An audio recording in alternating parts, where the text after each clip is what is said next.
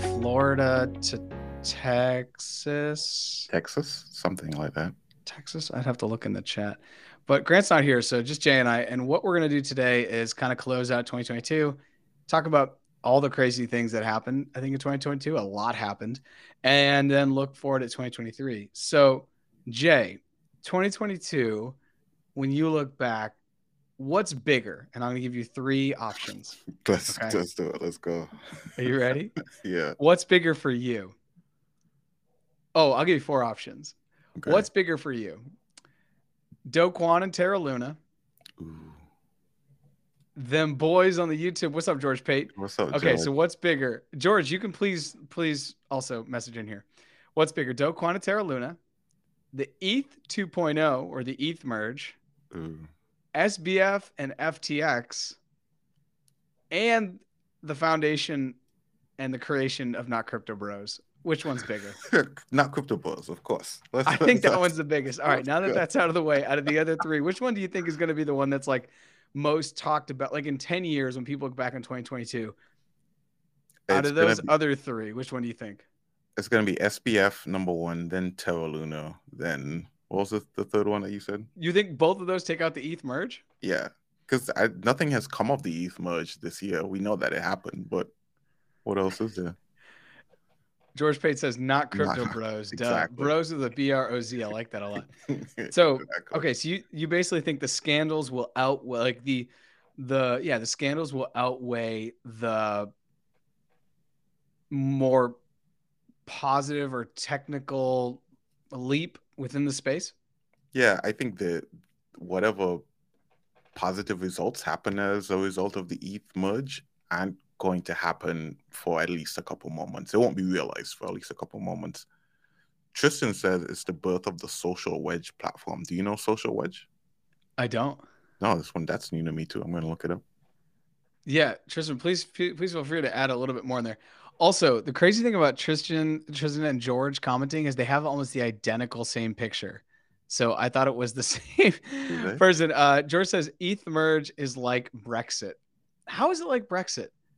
Go, because it went from like proof of work to proof of stake. Like, speak on that more because I love to draw uh, similarities between the uh, the geopolitical world and the crypto world. And Brian says, "GM, gentlemen, Brian, you're up, saying Brian? GM. I thought you were on the Northern Caribbean, aka in the UK, but maybe you're not. what is that? What we call the UK? The That's Northern that's what I've referred to it as on Boys in the Bolas, the Northern Caribbean. Um, a lot less sun, uh, a lot less. I don't know. I feel like Brits are really like the opposite of Caribbeans as far as like attitude. You know, like every day is like, oh, it's a lot of negativity. and I, I take that strictly off of watching like English football now for 20 years and engaging with people about anything that should be optimistic about. Gotcha, gotcha. Football is kind of pessimistic. I'm, I'm with you on that. George Yeah. says because no one cares. The social wedge because no one cares. Okay. Okay. I see that. I see that. I see that. No, that, It's a is for the- universal the ETH merge. salutation. Yeah, That's what George. Uh, that's that's what Brian says. He's totally right. You can use GM in any context at any hour of the day. Very very good. Do you want to clarify Tristan Tristan's comment here? oh, that was the joke we made about Jay calling the fall of Coinbase stock and the social parameters behind it about three months ago. The social wedge platform. I don't. I I remember us talking about Coinbase stock and stuff. I don't remember the social wedge platform. Tristan has a pretty good memory, man. Tristan, happy to have you on board, buddy. You should be like the historian of the bunch or something. Be Exactly. He's the not, the not crypto bros historian. nice. Okay, so you got. Did you say SBF or Do Kwon? Which one was SBF, then Do Kwon, then Then the the merge. merge. I, and actually, if I could throw in a fourth one, I'd Yeah, say it, it would be like all the hype around NFTs.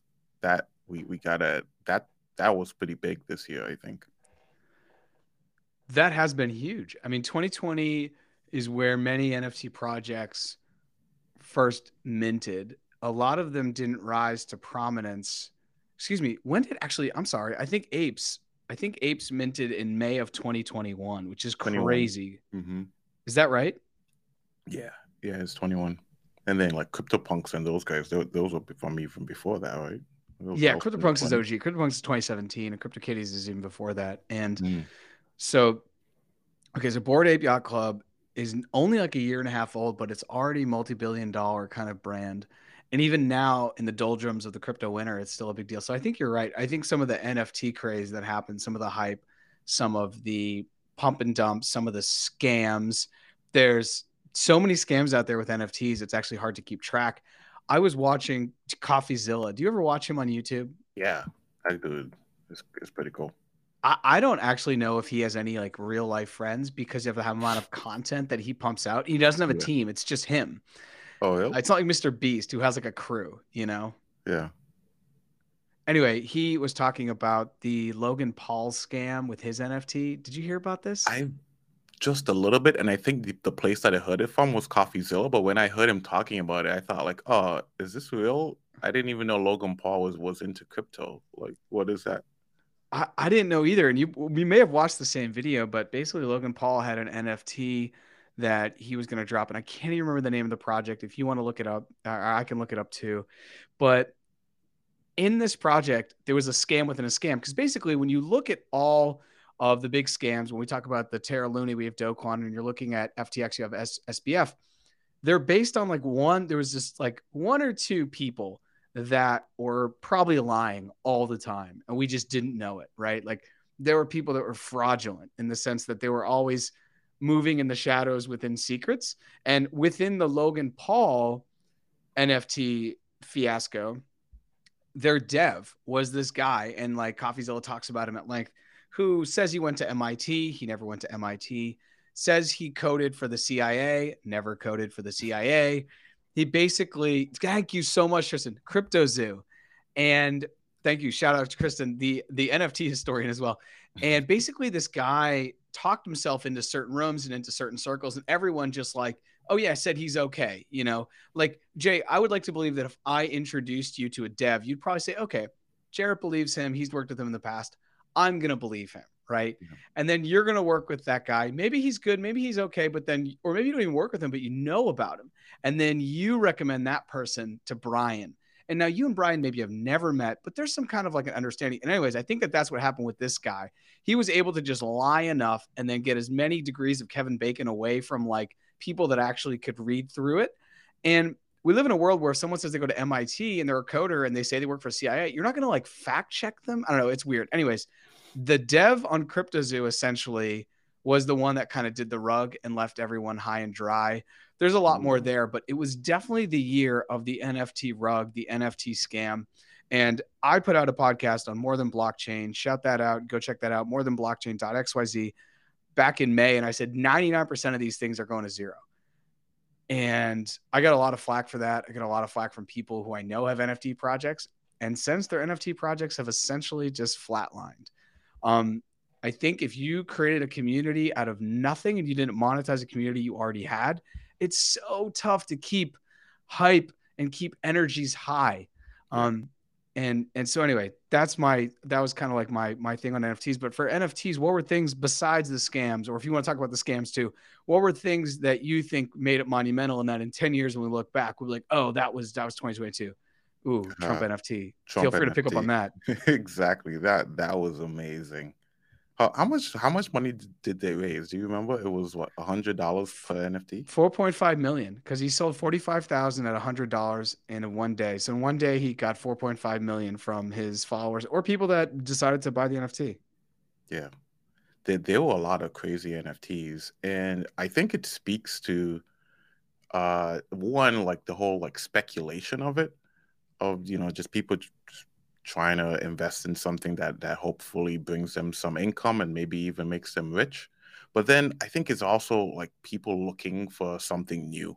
Like uh, after all that time of sitting at home during the pandemic, you know, you just wanted something different, right? You wanted to embrace the, the technology and show that you're on the cutting edge. And so you see, you saw a lot of regular people getting involved, but then you also saw a lot of companies getting involved as well, right? And there were scams from individuals, but they also scammed some companies and some high profile people. Logan Paul, like you said, but there were NBA players, there were rappers who who, who rocked their communities. Um, Miss Universe rocked its community. You know, like I remember that. That was yeah. those for millions of dollars too. Yeah, Steve Harvey was in the commercials and stuff, and then they just sort of disappeared. Uh, so there was a lot of crazy stuff that happened. Um, lot, some people got hurt. You know, probably a lot of people got hurt. But I think in the end, we're as a community, we're probably stronger for it. It's similar to like what happened during the ICO boom and bust, where afterwards we all sort of learned the lesson like, yeah, we're, we're not messing with the feds anymore. We're gonna, we're not doing that again. so same the, uh, thing here, I think. Yeah, I, I, th- I, you know, thinking about it, comparing it to the ICO bust because the ICOs bloom early 2017. They go into the top of the 2017. By 2018, everything cools. In 2019, everything's back to kind of a zombie. And that's where I do think 2023 is going to be kind of, I've been calling it a zombie year. The funny thing about, you know, if your project didn't rug, if it didn't cease to exist overnight, then I know that we, the market cap's gone up to about 3.5 trillion and now it's down to about 800 billion. So we're about 75% down on the overall market cap in crypto. Mm-hmm. Now, some of those projects are going to be tied to Ethereum that's lost, or Bitcoin that's lost, or other coins that literally cease to exist, like Terra Luna or FTT. Oh, yeah. But there's still a lot of people out there that haven't sold and that are still holding on. And I think, at least with this group of people that came into crypto, and then I'm, i want to get to to, Brian, to Brian's comment. Mm-hmm. The story in my head, and I feel like I've seen some on-chain data from uh, from Woo who talked about this, is basically like more people came in this year knowing that this thing is crazy, that this is volatile, and that, yeah, you're going to make a lot of money, but you're also going to lose a lot of money in the short term. But in the long term, if you hold on and you choose a good project and you're not just gambling and being sucked into something that, uh, I mean, I lost money this year, big time in Wonderland. First one to talk about it. Yeah, lost money. Um, but as long as you're not in a project that's going to implode and go away and you can hold on to your coins and you've bought something that has utility and you're hopefully looking at something that has a finite re- amount of, uh, of coins or tokens, I think, you know, by 2025, 2026, you should be in a better position. Um, Brian says exploits on DeFi, smart contracts, and bridges 100%. How many were over 100 million, half a dozen? I was in on Wonderland. And the funny story, Brian, is that is actually how not crypto bros happen in many ways because I was on YouTube yes. and I saw I saw a video. Well, first of all, let me back up. This is something you should never do. Also, if you ever want if you never want to listen to me again, that's fine.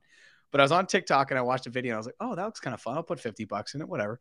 And it was about Wonderland.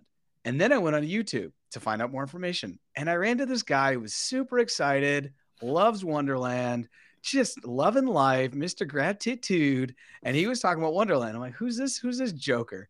So I have him on more than blockchain. He came on episode 12, and he also just came on uh, episode 54. We talked about 2023 and maybe how to invest, and that was Grant then Jay and I started talking, and I have to look back at the chat exactly. But, anyways, this all came together because of Wonderland. But I lost a lot of money in Wonderland. I put in more money.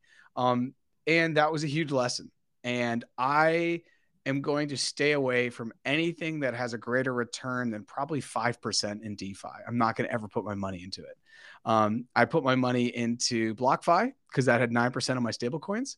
That money is now all in a bankruptcy. Put my hmm. money into uh, Wonderland because that had ridiculous APY. That money's all gone. So if it doesn't have less than 5% and it's not basically off Binance or Coinbase, I don't touch it anymore because I just don't think that's just a Ponzi scheme.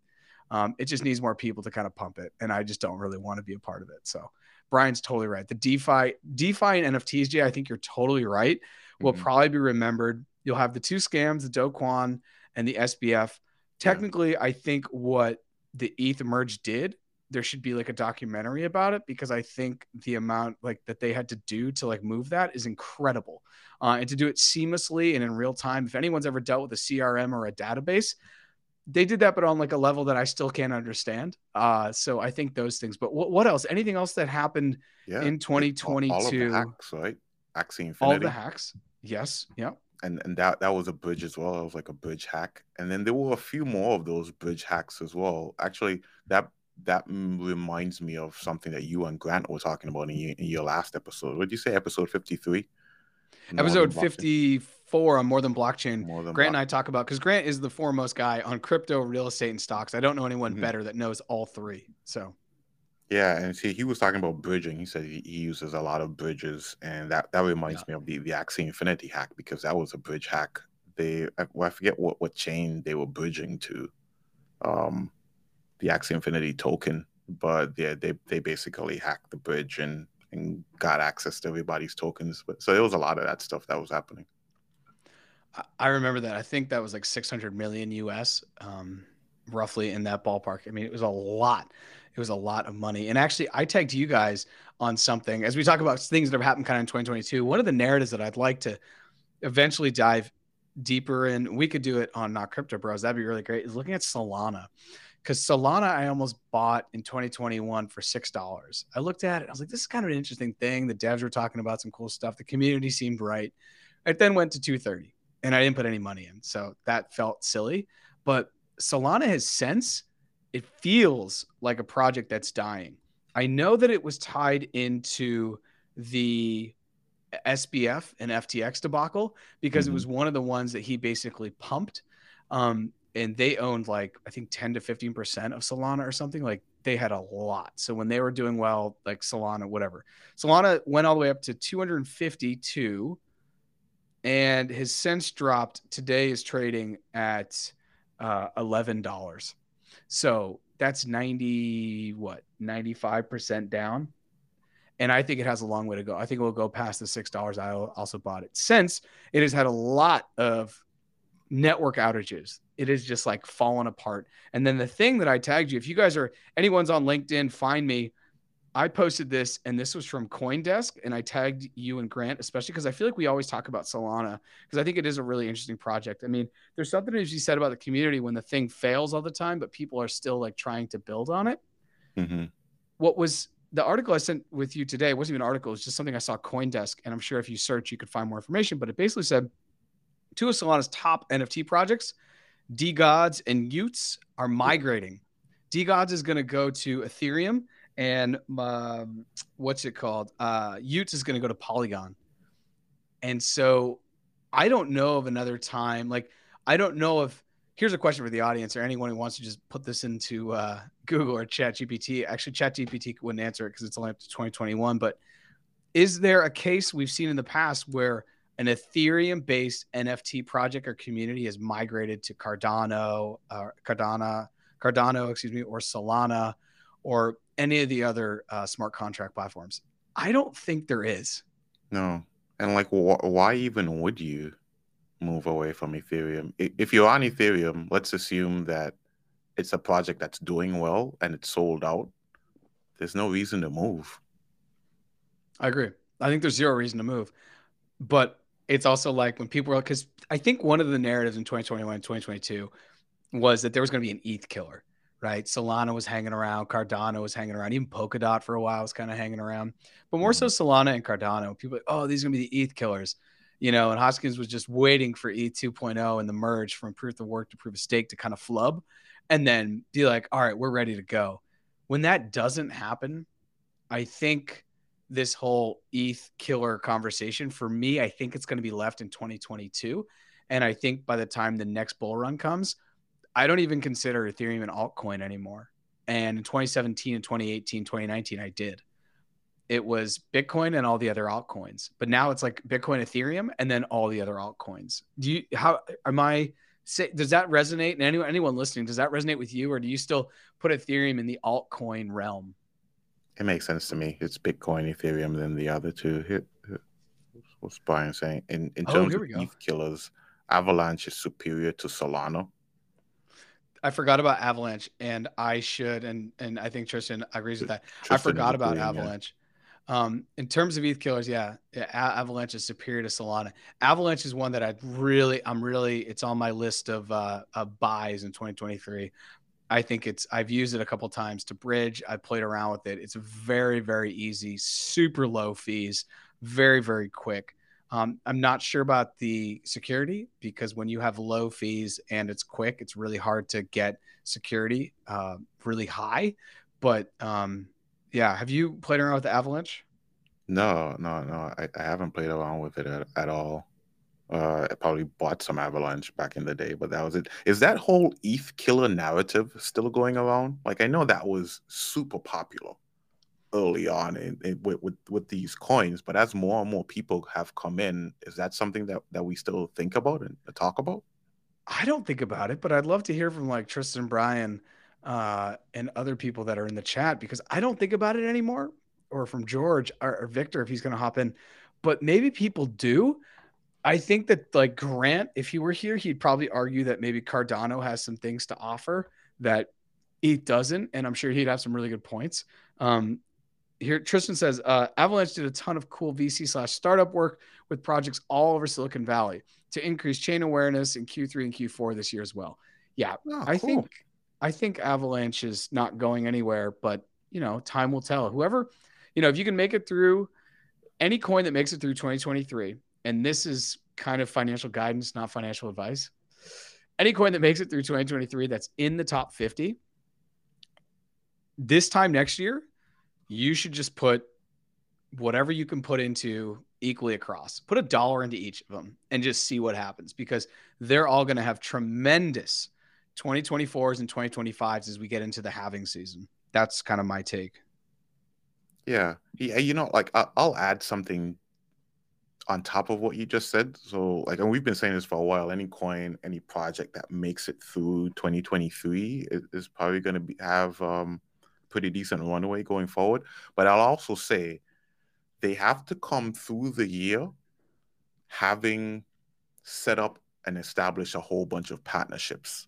Like it's fine if you do nothing during 2023 in terms of like putting out new products, but we at least need to know that you've got stuff lined up for 2024 you know? And so if you're having these conversations and you got a, a, partnership with you know with with actual bricks and mortar companies or or new other crypto companies that are coming up or you're partnering with, with communities or like polygon that that stole away y00ts somehow you know if you've got that kind of traction going then then i think it, it looks pretty good for you in, in 2024 yeah i i think that that's the exact way to look for it you don't have to be like you like essentially you don't have to see price appreciation to see project appreciation as far as market sentiment, which is I know is kind of weird, but um, Brian says the narrative is that there will be enough demand and utility for more than one or two layer one smart contract platforms to thrive.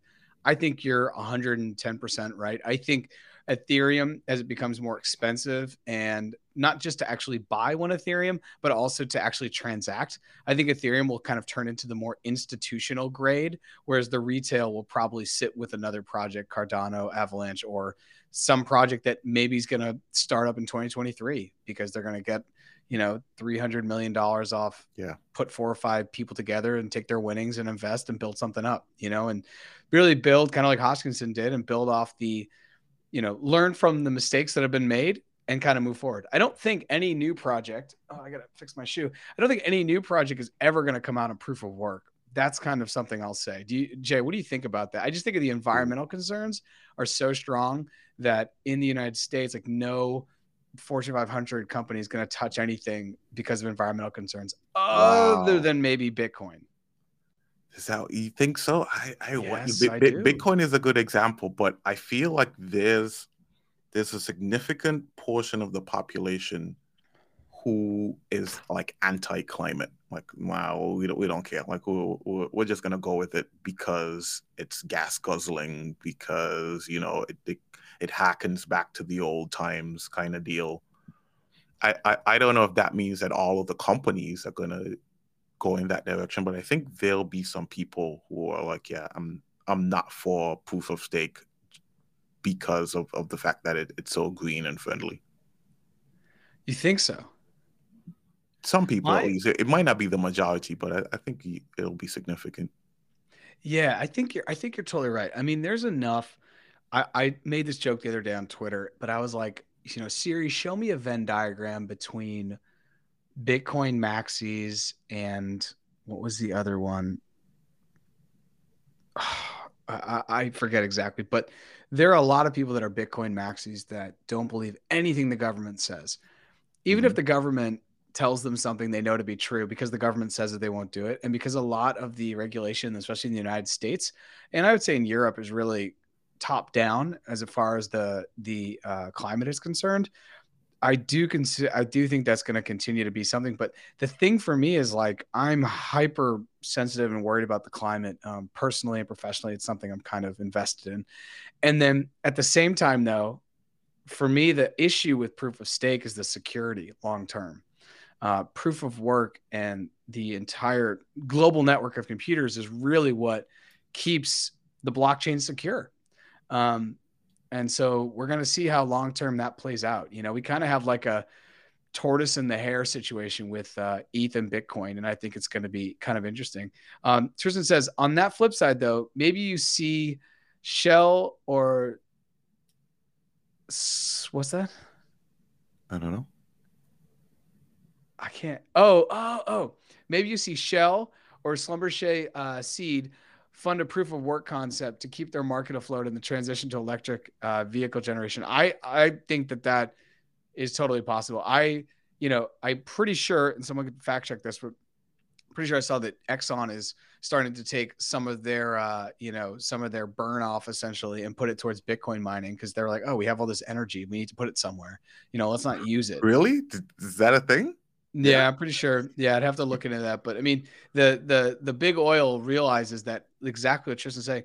As they make this hundred trillion dollar in global asset shift from fossil fuels to electric, there's going to be moments where they're not going to be the most efficient, and so Bitcoin offers them the ability to kind of be able to put that energy towards something where it can still have some some type of ROI. Um, mm-hmm. Even in a down market, it's better to make something than nothing. Uh, so I I'm really interested. I do think the climate is going to be a, a, continued conversation when we talk about if something should be proof of stake or proof of work, or you know whether a company should be investing in it. And I know with Mercy Corps, I'm very obviously pro Bitcoin. I think it's good for humanity long term. I know right now it's using more energy than it should, but I don't think we've ever had a sector ever in human history like Bitcoin where there's such an incentive driven by profit to adopt renewable and greener sources of energy that drive down the cost to produce. Um, there's really no other sector. And, you know, Elon came out in March of 2021, and this is where it went up to the top and then it kind of tanked because he said, oh, yeah, uh, Tesla's no longer going to accept Bitcoin. He accepted it for like six weeks. And then yeah. he said he couldn't do it because of the ESG concerns. And that goes back to the environment. So I do think it's very something that's top of mind for companies as they all jockey in the public sector to kind of have their good ESG and their CSR and kind of look like Boy Scouts or Girl Scouts yeah. or whatever. But I do think mm-hmm. individuals are very much like whatever. They're just kind of probably go after the profit. You made me think of something. Do, do you remember this from like a week or two ago where the governor of Florida pulled their their balance from is it BlackRock? Who was it? It was BlackRock, right? Might have been. It might have been, but they, they pull it from a major investment bank. I think $2 billion.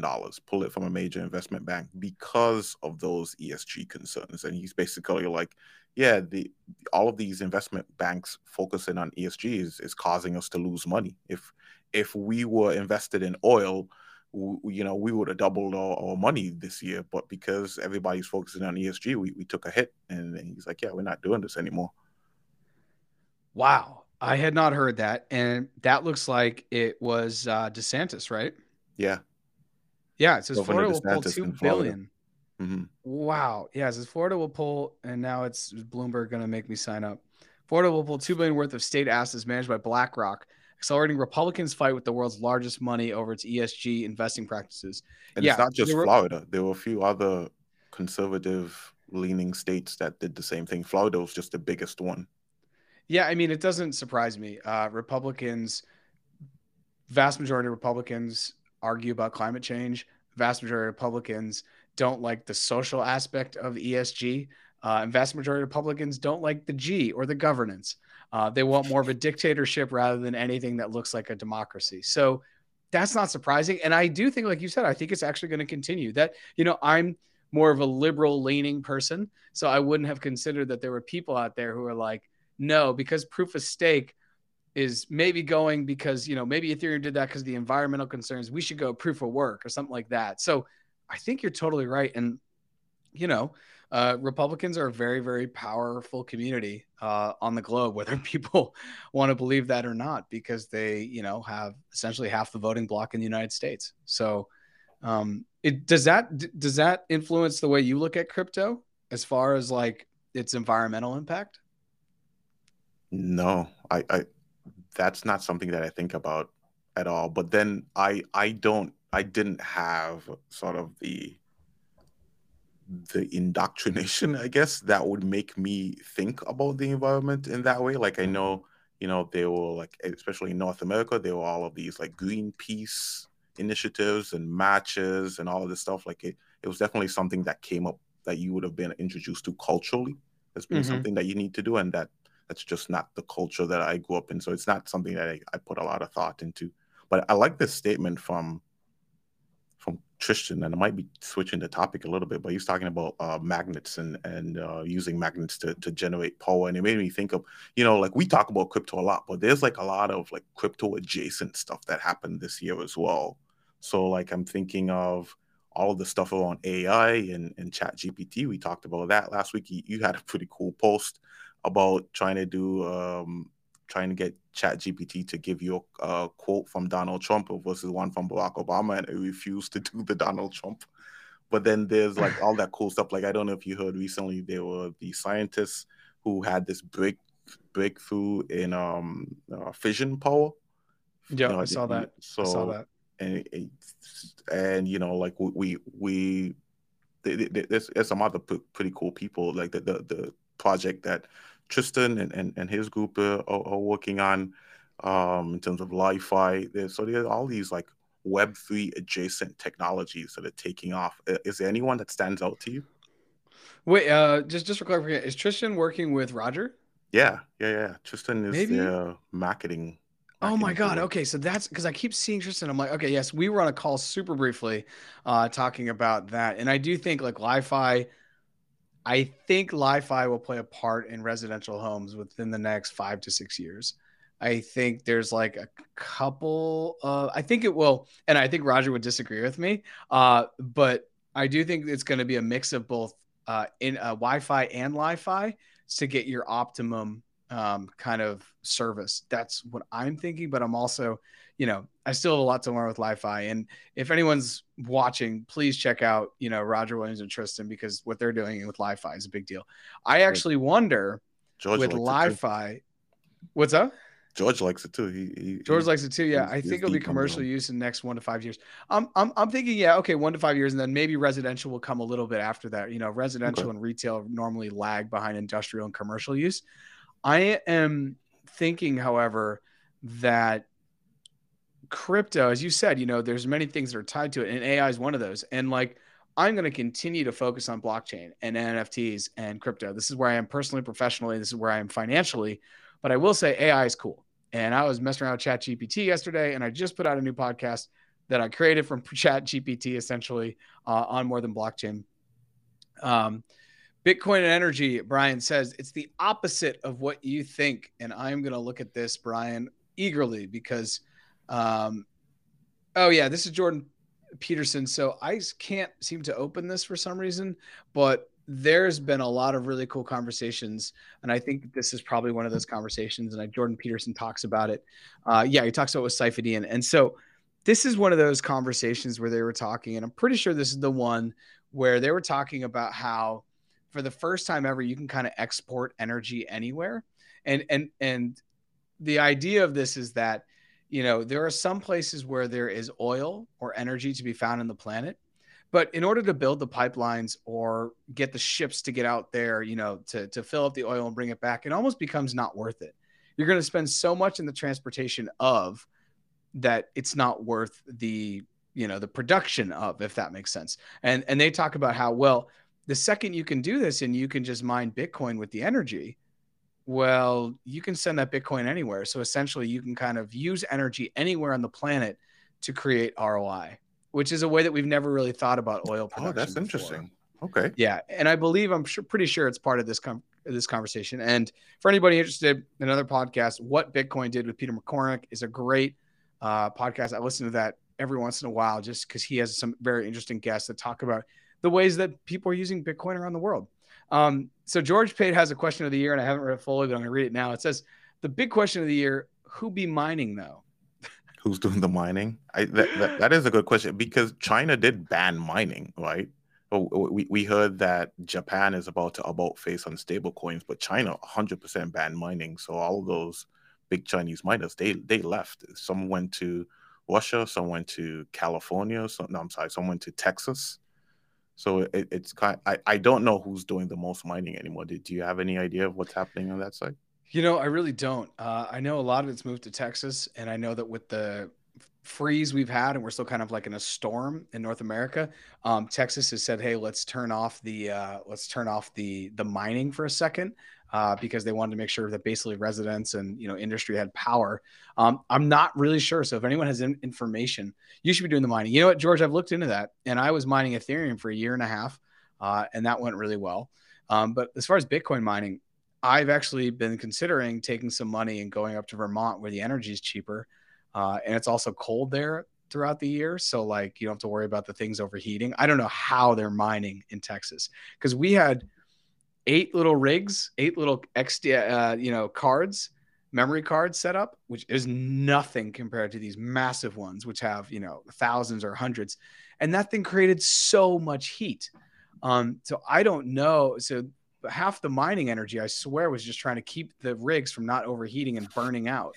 So I don't know how they're doing it in Texas. Like, I don't know if they've dug down like 20 feet into the earth so it's cooler, but I don't know how they're doing that. Texas does have extremely cheap energy. They have yeah. um, energy down there for six cents a kilowatt. Up here in Massachusetts, where I am, it's 22 cents to give you an idea. Brian is saying um, it's all going to be about renewable energy resources coming up. Um, again, I'm guessing that's referring to to the mining costs. So high, hydro, solar, but then th- there's some other cool applications too, right? Um, so geothermal, uh, hy- hydrogen is the one that we're using for CAS. That may not be very popular for CAS, but maybe we might be able to use it for for mm. crypto. Nuclear, not a lot of people building new nuclear power stations and stuff. But can you imagine if there's like a crypto miner who's like, you know what? I'm just gonna build my own station, my own uh, power station, yo. Screw everybody off the grid.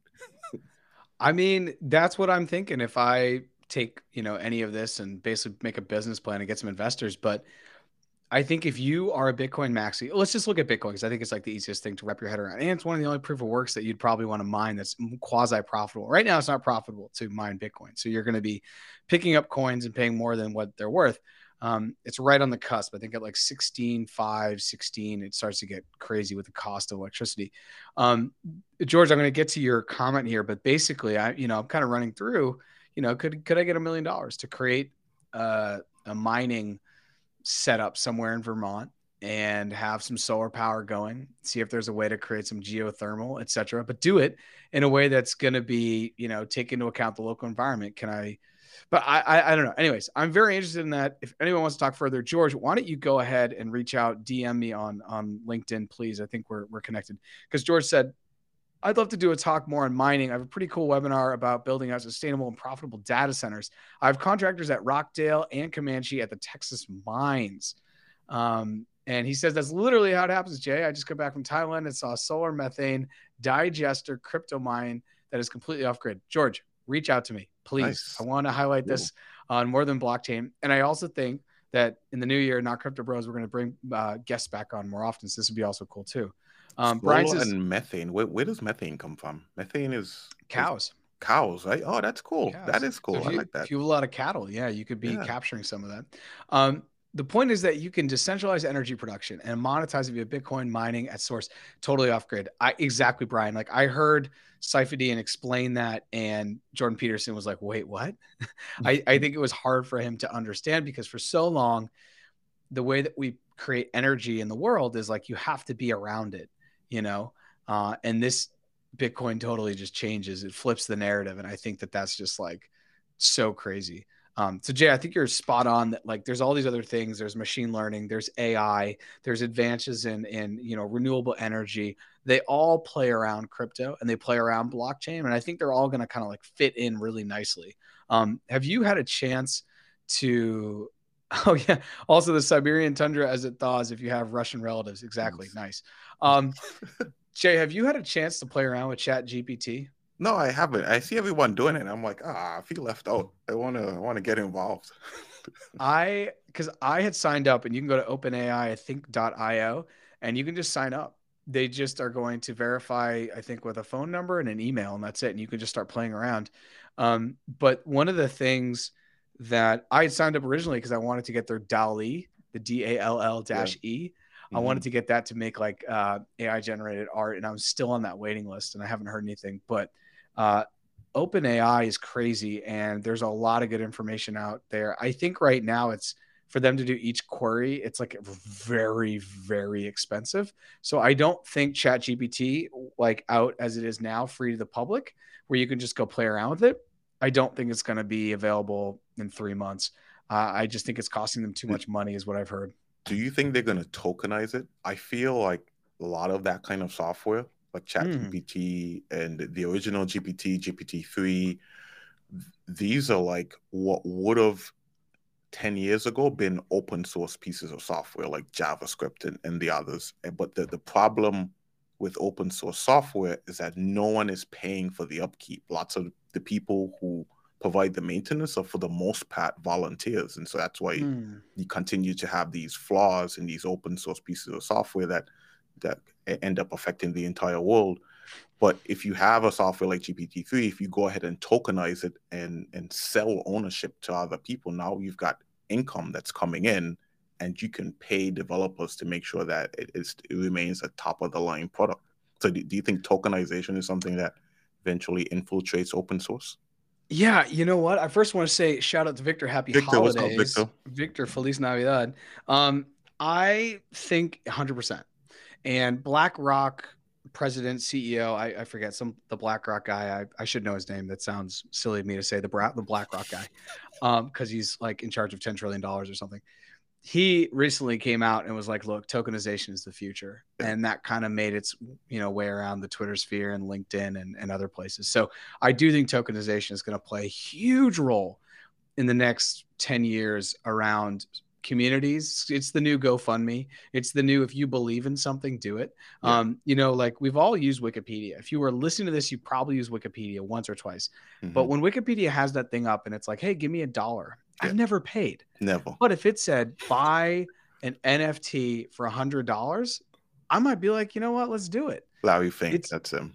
Yeah. it's just yeah larry the larry fink. So jay i totally believe. So break me down. How would you tokenize chat gpt uh, to make it more of a sustainable project rather than one that's maybe as you're saying like other projects is kind of run more on volunteer basis and you know working with volunteers is great but most things that are volunteer driven somebody in the supply chain in the value chain there is getting paid.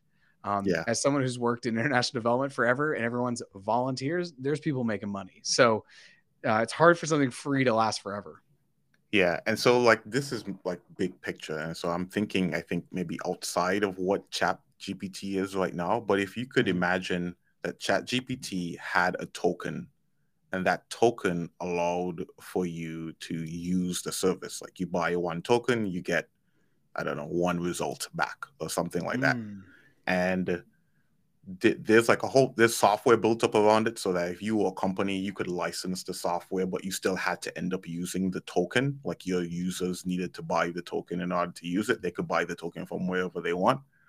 But if so if you're constantly selling that token as the the chat gpt developers to get that allows for people to to use the the engine then you're you're getting money that's coming in. Hopefully you know it's at a low enough rate where it's it's advantageous to companies and individuals.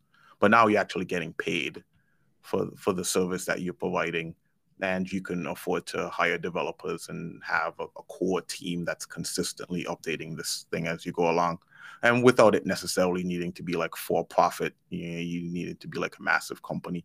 It'll be cool if like if that's what Ethereum did. Uh, the Ethereum Foundation. I don't actually know how they pay themselves I'm sure that they pay themselves. I mean, they make millions monthly, if not daily, with just fees from the network.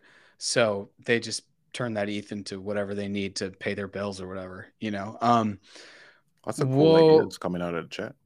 Yeah, yeah. So I want to get to George's idea in a second, but I want to talk. You know, I think Victor saying 100%, 100%, 100%. Other platforms do it that way.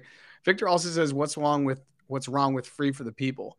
Um, Victor, I love that, but I just don't think when you get to the bottom of anything, anything's free for the people. There are very few things on the internet that are free and that are sustained free.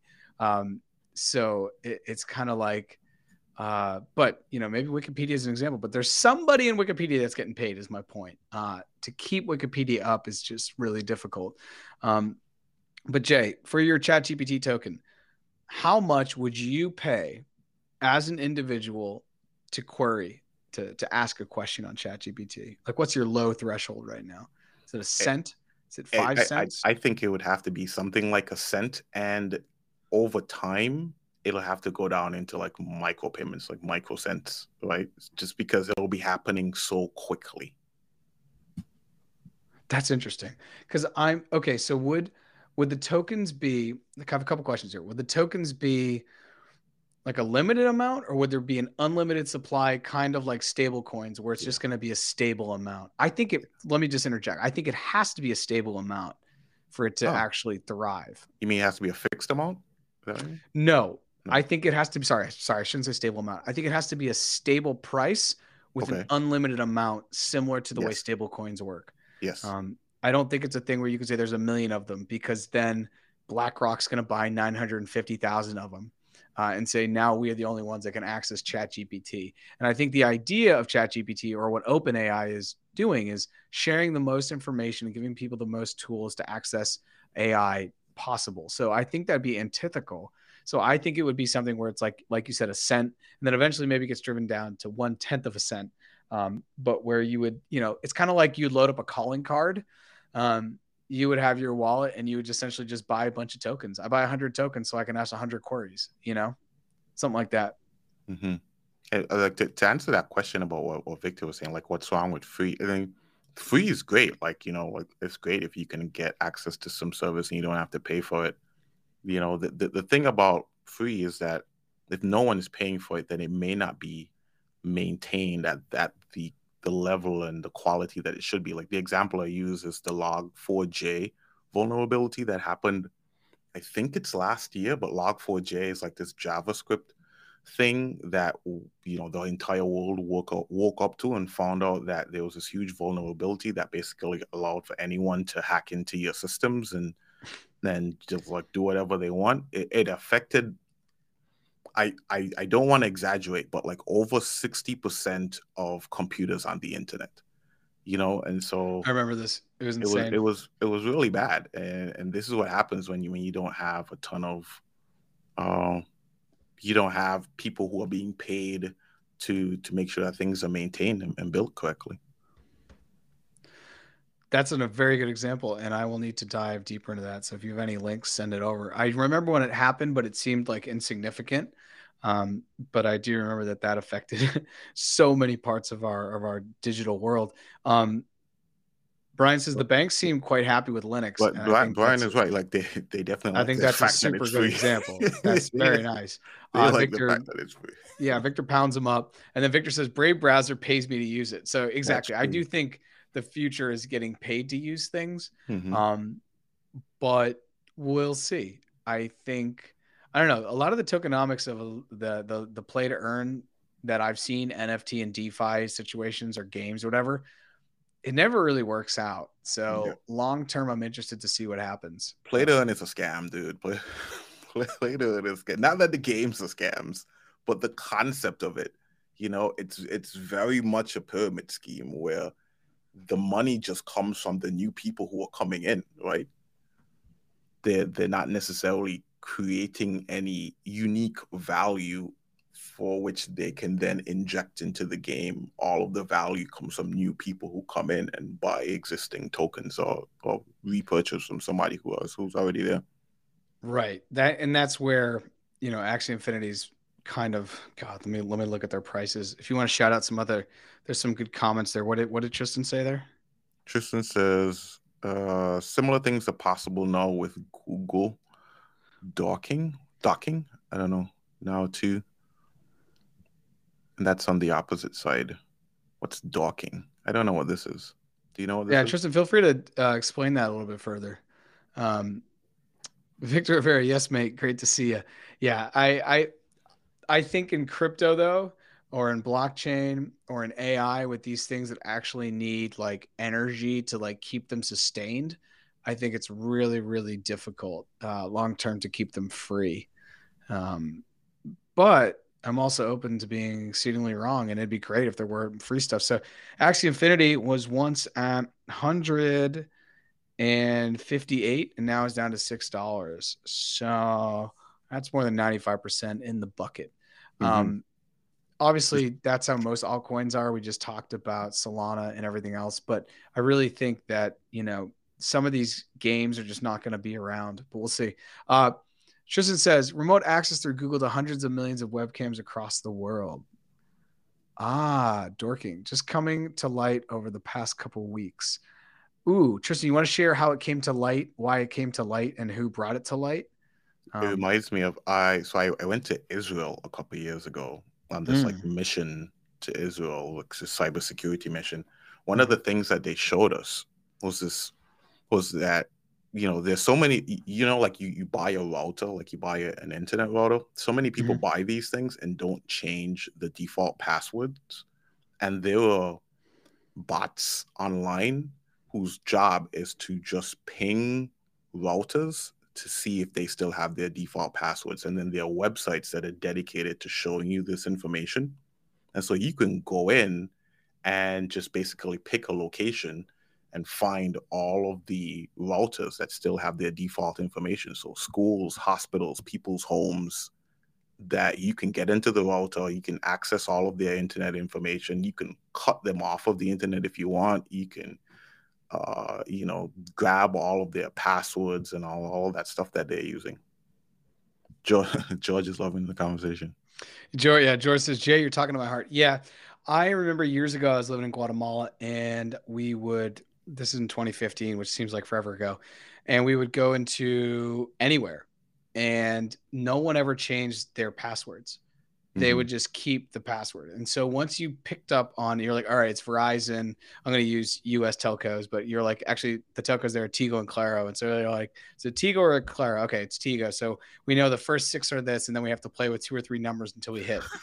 and you could do that anywhere because no one changed uh, yeah. In certain places, there was just like very low, and this is 2015 too. So, um, just as it is now in many parts of the world, honestly, including like the United States, people just don't change their routers. The only thing they change is the network name, and they think that that makes it a unique thing. Um, the password here at the house I'm at here is deep on uh, Wi-Fi because we're highly aware we want to keep our network safe. Uh, it's not easy. Even I mess up putting it in because it's so ridiculous. Yeah. Uh, so uh, that is definitely something to to keep in mind. Um, 2023, Jay, it is upon us. What are the things you're most excited for in crypto or just in general? Hmm. Excited for. I mean, I'm I'm kind of excited for things to quiet down. The the last. Man, you sound like a boomer. It's not like that, busy, yo. Like th- th- think of all all of the terrible things that have happened. So, okay, uh, okay. Celsius, Three Arrows, um, uh, Terra Luna. There was there was somebody else. Uh, who else was it besides Three Arrows? Someone else crashed. Celsius.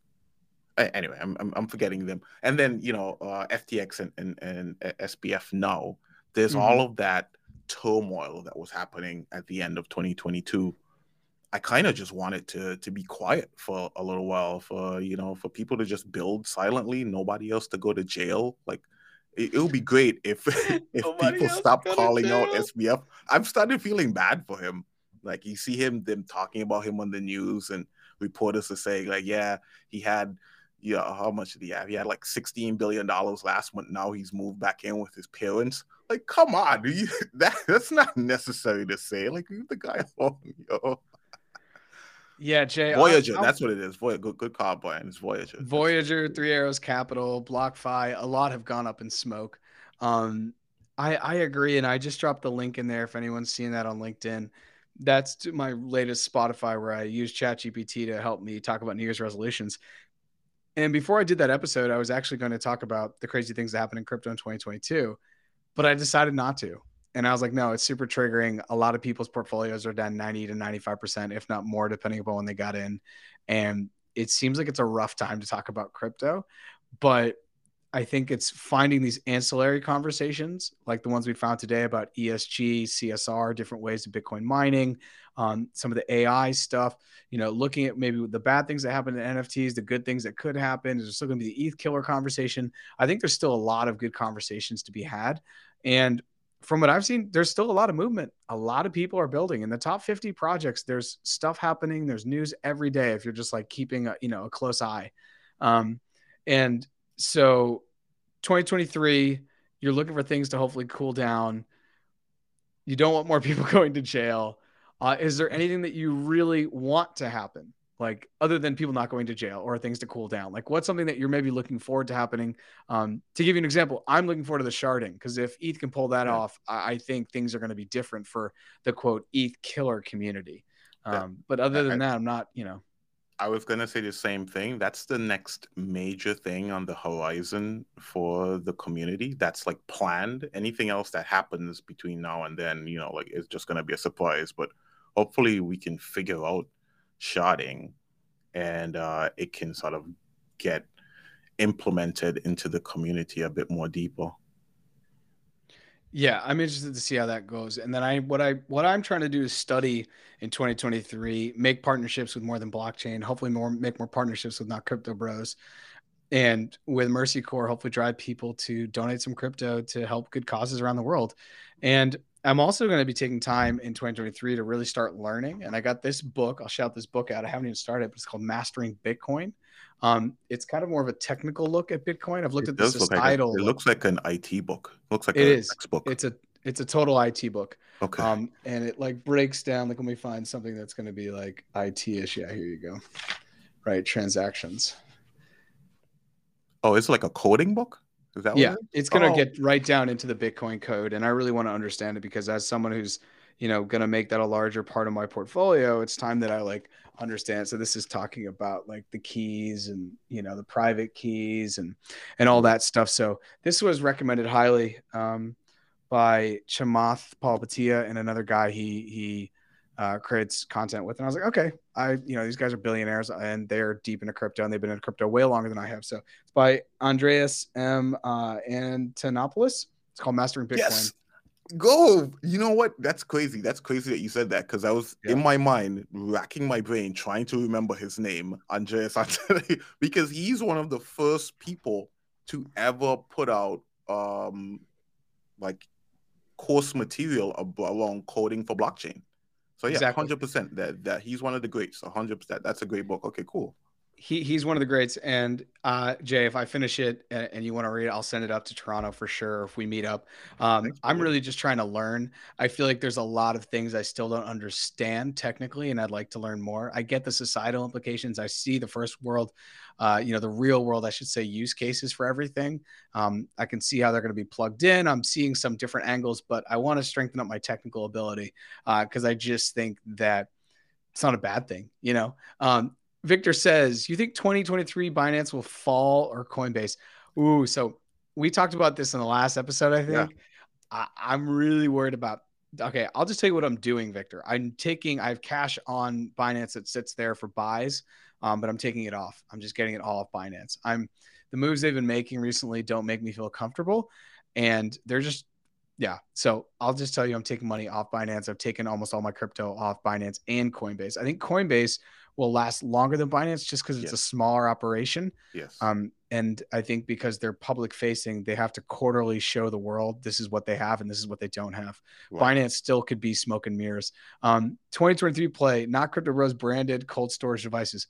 110%. We should definitely work with Ledger to do that, That's but cool. have like really broy and not broy things uh, on the uh, Ledger devices. Grant, uh, Victor, Grant is where, where did we say we didn't figure it out? He's either I think in he's Texas in Texas. Like I think he had to drive to Texas. I yeah. can look at the chat, but I think he had to drive to Texas. Um, so he's not here. And and uh, what does Victor say? 2020 will be privacy coin year, not financial advice. I think he's right, and he said this in the so last too. episode. And Victor, yeah. I don't know if we shouted you out, but he was saying uh, Monero. Mm-hmm. Monero is also one of the only coins right now, too, if you're into mining, that is quasi close to good ROI, if anything. So. Oh I I think Monero, and there was another one that I was getting buying back in 2017, but I think I let go of fairly quickly. Um, that was all about privacy. I do think privacy is going to be front and center uh, as regulation comes and people want to continue to, you know, move money around the world, right? Like the new Panama or the new Bahamas or the new Swiss, a bank account could be having a couple million on the low in Monero, you know, in a mm-hmm. ledger that you know the code for and no one else does. Like, show me what's more off grid than that. So, um, yeah, Jay, we're we're almost at time. Do you want to do some quick shout outs as we close out 2022? Yeah, man. Shout out to to you and Grant, man. I listened to that last episode, episode would you say 54? The, the yeah. one when Grant talks about his his portfolio and how it's distributed. That was that was a super cool conversation. I like that he go he went into the conversations that he was having with Melissa and in you know how they were planning to to use those funds and then when when the time came he, he sort of talked through what was, some of the apprehensions that they had and then how, how they were able to move forward but then that story about Niantic and Nintendo. That it's is crazy. like it's crazy. If if you're thinking about getting into investing for the first time, like listen to Grant's story about Niantic and, and Nintendo and how he was able to make money off of that. That that's exactly how you should invest. Yeah, it is, and and thanks for shouting that out. And I just shared that link as well. Um, that's episode 54 from More Than Blockchain. Um, I had Grant on, and we were just looking at 2023 and investing. You know, between real estate, stocks, and crypto, what you should do. And uh, please check that out. I want to shout out you and Grant as well. We've now done what this is episode 42, which is kind of crazy. We still never met. Uh, we're still going strong. And in the new year, I think we're going to bring some different things to content. We're excited to do that. Uh, we normally would be recording on this Saturday, but we're not because it's going to be New Year's Eve. So we'll see everyone on the following Tuesday, which will be in the new year 2023. Um, and as Victor says, Feliz Año, amazing year, guys congratulations. So thank you everyone who's been with us. And we will see everyone in the uh, new year. Make sure you follow us on Twitter, YouTube, and LinkedIn at Not Crypto Bros. And check out notcryptobros.xyz too as well if you want to check out our website. So thanks everyone. See you in 2023. 2023.